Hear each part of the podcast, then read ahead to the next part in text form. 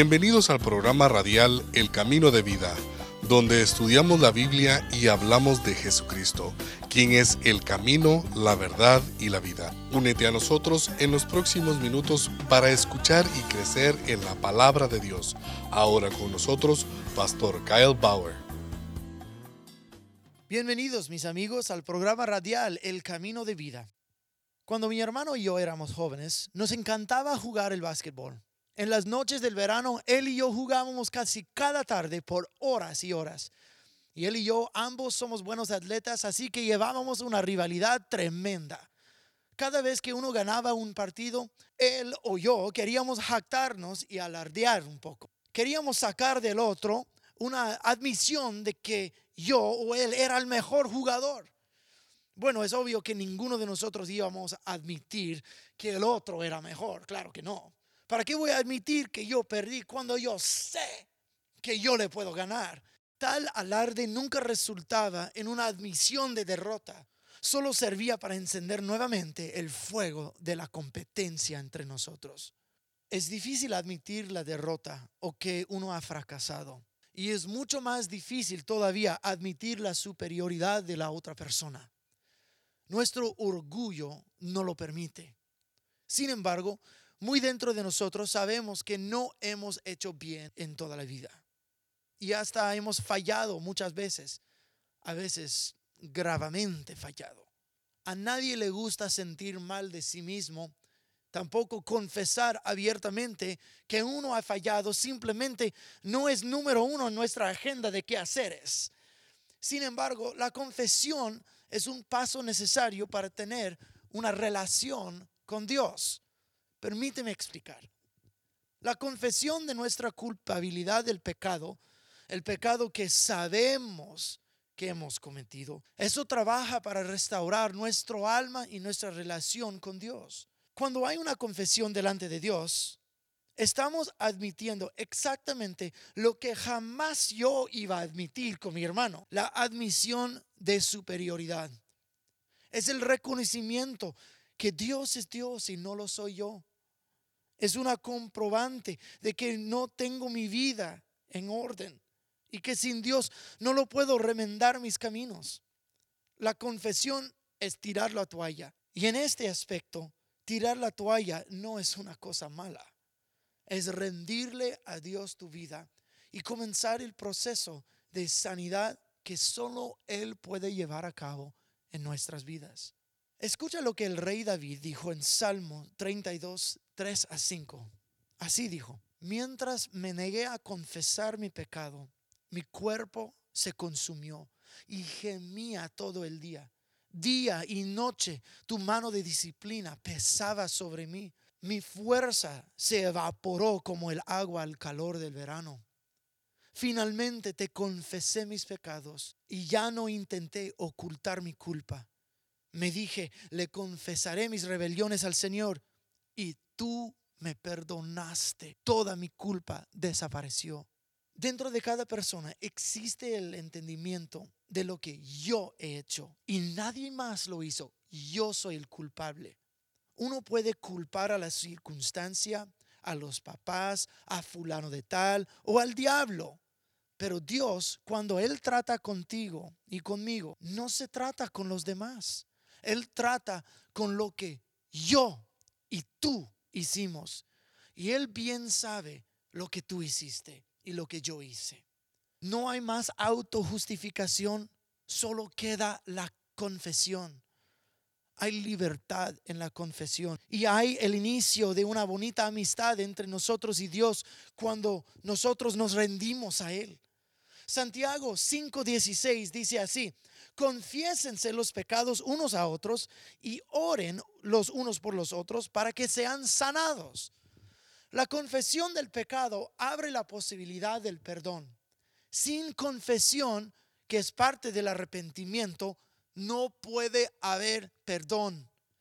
Dios no está buscando humillarnos ni avergonzarnos, solo que derribemos el muro de la autojustificación que existe entre nosotros y Él. El arrepentimiento y el perdón son los mecanismos que Dios hizo para restaurar relación.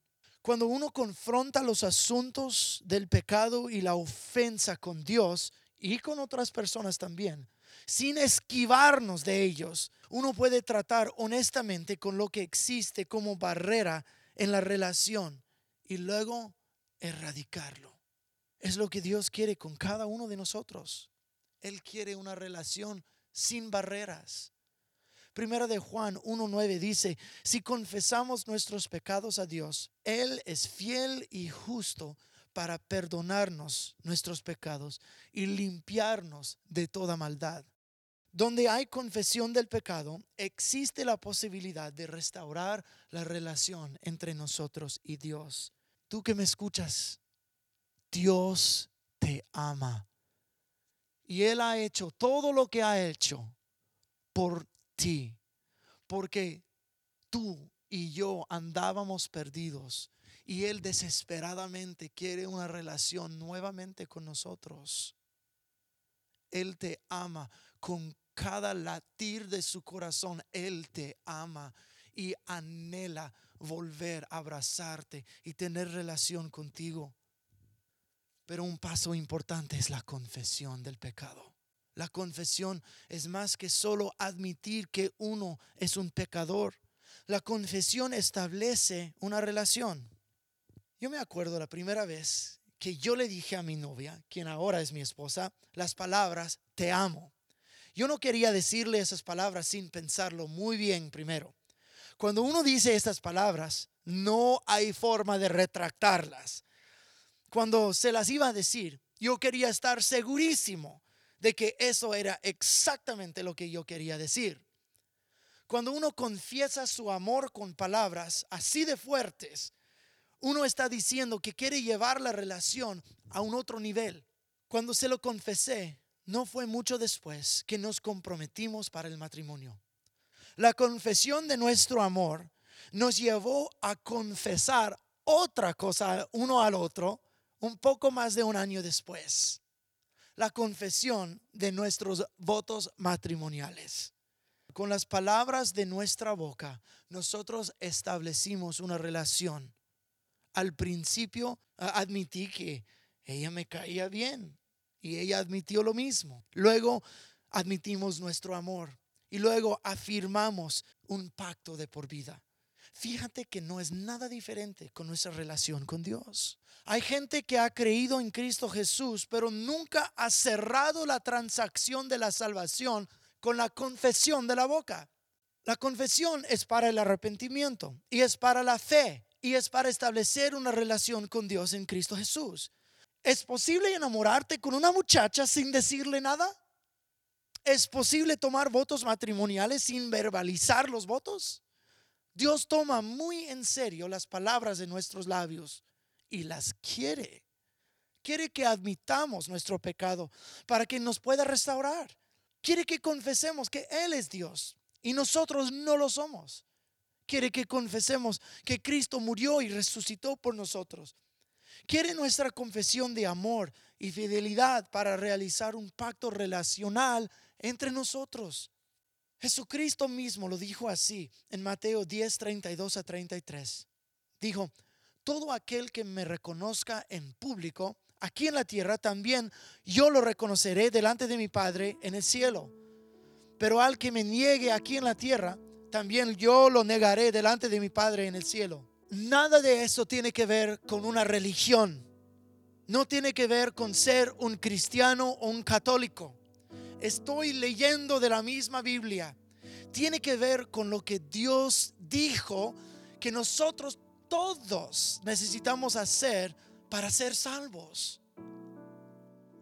La Biblia dice en Romanos capítulo diez, versículos nueve y diez, que si confiesas con tu boca que Jesús es el Señor y crees en tu corazón que Dios le levantó de los muertos, serás salvo. Porque con el corazón se cree para la justicia, pero con la boca se confiesa para la salvación. Así es la manera que Dios ha establecido que cada ser humano puede ser salvo. Y para ser salvo es muy fácil. Confiesa. Confiesa que eres un pecador. Confiesa que Cristo murió en la cruz y resucitó de entre los muertos. Y Dios te va a escuchar. Y la confesión no trabaja si no es hecha con sinceridad y fe.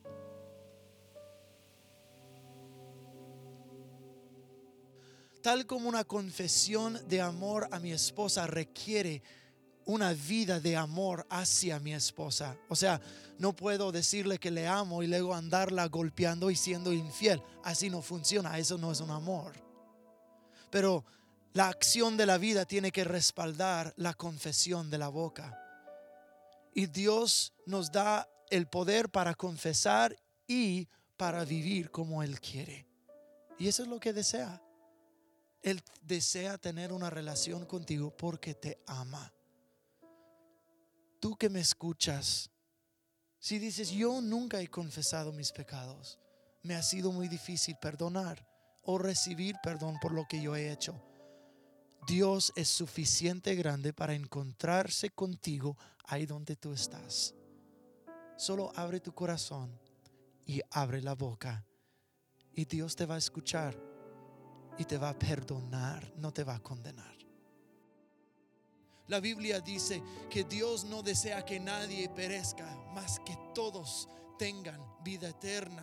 Juan tres dieciséis, Jesús dice: por tanto Dios amó al mundo, que envió a su Hijo unigénito, para que todo aquel que en Él crea no perezca, mas tenga vida eterna. Si eso eres tú, dices yo quiero abrir mi corazón al amor de Dios a través de Cristo Jesús, confiesa conmigo esta oración. Ahí donde tú estás escuchando, abre tu boca y repite esas palabras conmigo. Yo admito que soy un pecador. Yo confieso que no lo he hecho todo bien en mi vida. Y yo vengo delante de ti pidiéndote perdón por todo lo que yo he hecho. Borra mi pasado, borra mis pecados. Yo quiero vivir por ti todos los días de mi vida. Lléname de tu Espíritu Santo y dame poder para vivir. Yo confieso a Cristo Jesús como mi Señor y como mi Salvador. Yo creo que murió en la cruz y resucitó de entre los muertos para que yo pueda tener vida. Y yo recibo esta vida en el nombre de Jesús. Amén. Que Dios te bendiga.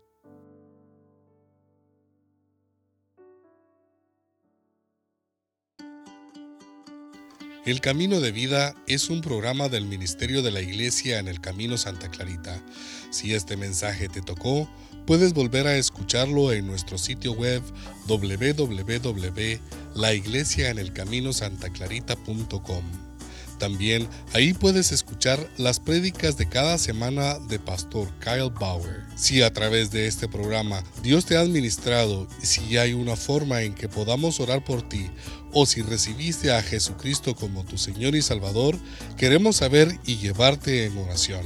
Escríbenos utilizando las mismas siglas de la Iglesia en el Camino Santa Clarita, L I E E C S C arroba yahoo punto com, o puedes ir al mismo sitio web y buscar el vínculo para contactarnos. O si prefieres enviarnos una carta, nuestra dirección es dos cuatro tres uno cinco Cinema Drive, Santa Clarita, California, nueve uno tres cinco cinco. Gracias por escuchar y por abrir tu corazón a la palabra de Dios. Hasta la próxima.